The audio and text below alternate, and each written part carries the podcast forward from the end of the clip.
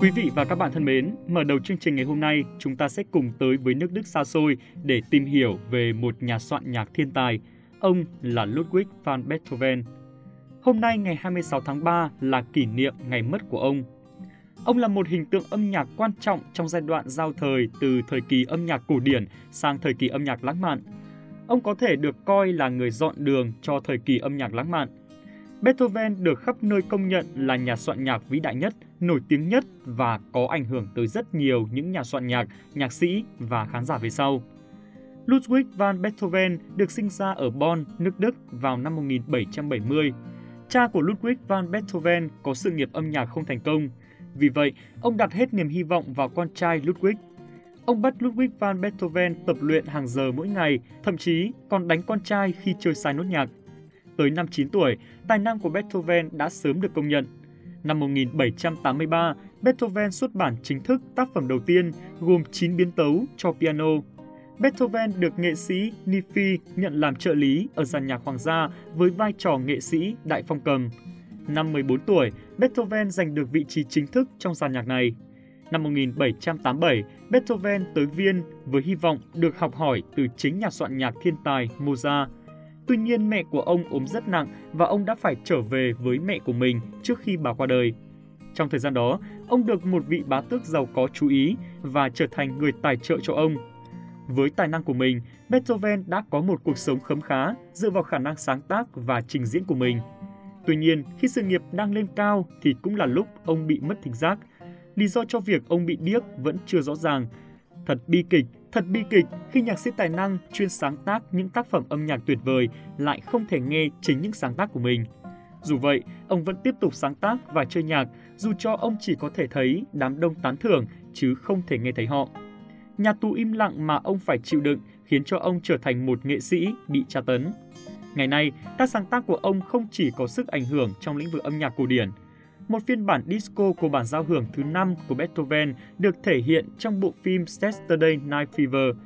Năm 1972, ca khúc Ode to Joy từ bản giao hưởng số 9 của ông vang lên trong bộ phim Die Hard và được bình chọn là quốc ca của Liên minh châu Âu.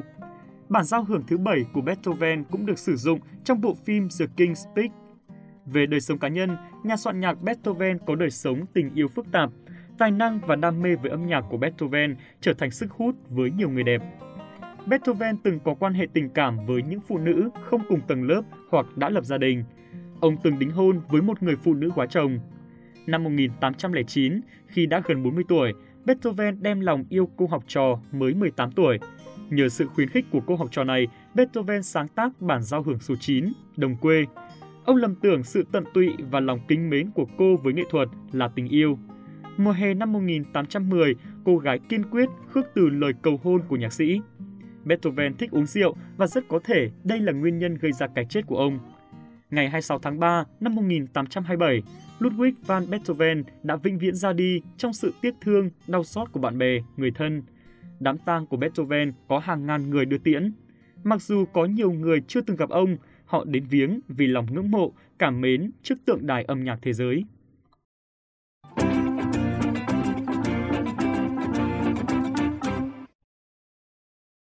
Chúng ta sẽ cùng chuyển sang thông tin tiếp theo, thông tin trong lĩnh vực thời trang.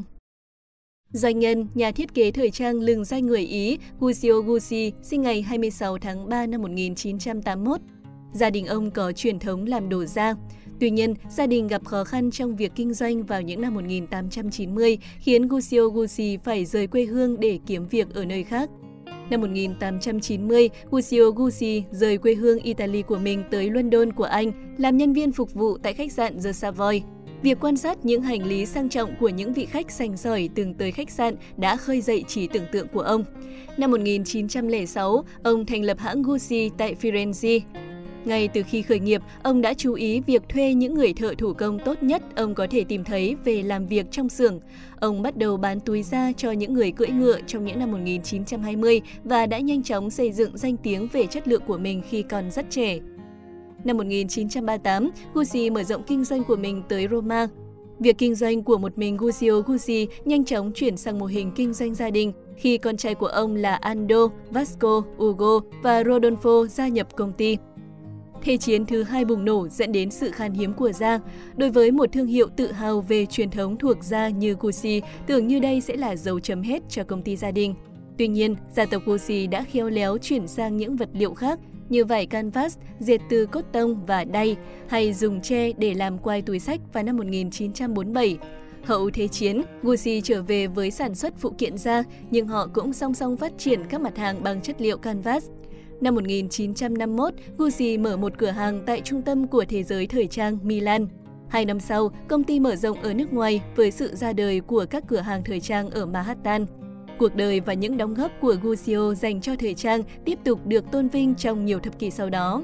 Vào năm 2021, Gucci đứng đầu trong ngành công nghiệp xa xỉ như một tiêu chuẩn cho chất lượng, thiết kế và tầm ảnh hưởng của nền văn hóa. Hiện nay, Gucci là một trong những hãng thời trang danh tiếng nhất trên thế giới. Sau này, gia đình Guccio Gucci được biết đến nhiều thông qua vụ ám sát Maurizio Gucci, cháu nội của ông. Vào ngày 27 tháng 3 năm 1995, Maurizio Gucci trúng 4 phát đạn vào đầu và qua đời ngay trên bậc thềm văn phòng ở Milan, Ý. Vợ cũ quý bà Gucci ngay lập tức bị tình nghi là thủ phạm. Và đến đầu năm 1997 thì cơ quan chức năng mới xác định được quá trình thuê sát thủ giết chồng của Patrizia Reggiani. Động cơ của bà được cho là sự pha trộn giữa ghen tuông, oán giận và tham vọng kế thừa gia tài từ người chồng quá cố. Trước đó, Patricia luôn có ý định kiểm soát bất động sản Gucci và ngăn cấm chồng cũ kết hôn với người yêu mới để khoản chu cấp hậu ly hôn không bị cắt bớt. Sau khi công cuộc điều tra kết thúc, tay sát thủ lĩnh án trung thân, còn Patricia bị khép tội 29 năm tù vì chủ mưu gian xếp vụ ám sát. Với tiền sử bệnh u não, các con chung của Patricia và Mauricio xin giảm án cho mẹ nhưng chỉ được giảm xuống 26 năm tù vào năm 2001. Cùng năm đó, Patricia tự tử bất thành trong phòng giam và được ân xá xuống 18 năm. Bà ra tù từ tháng 10 năm 2016. Bi kịch này của nhà Gucci được tái hiện trong bộ phim House of Gucci công chiếu năm 2021. Bộ phim đã gây bão mạng xã hội với diễn xuất ấn tượng của Lady Gaga, Adam Driver, Jared Leto cùng cốt truyện có thật đầy kịch tính.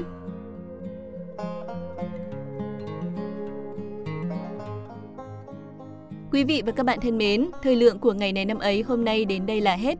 Cảm ơn quý vị và các bạn đã quan tâm theo dõi. Đừng quên dành tặng kênh một lượt đăng ký nếu thấy thông tin hay và bổ ích nhé. Còn bây giờ thì xin chào và hẹn gặp lại.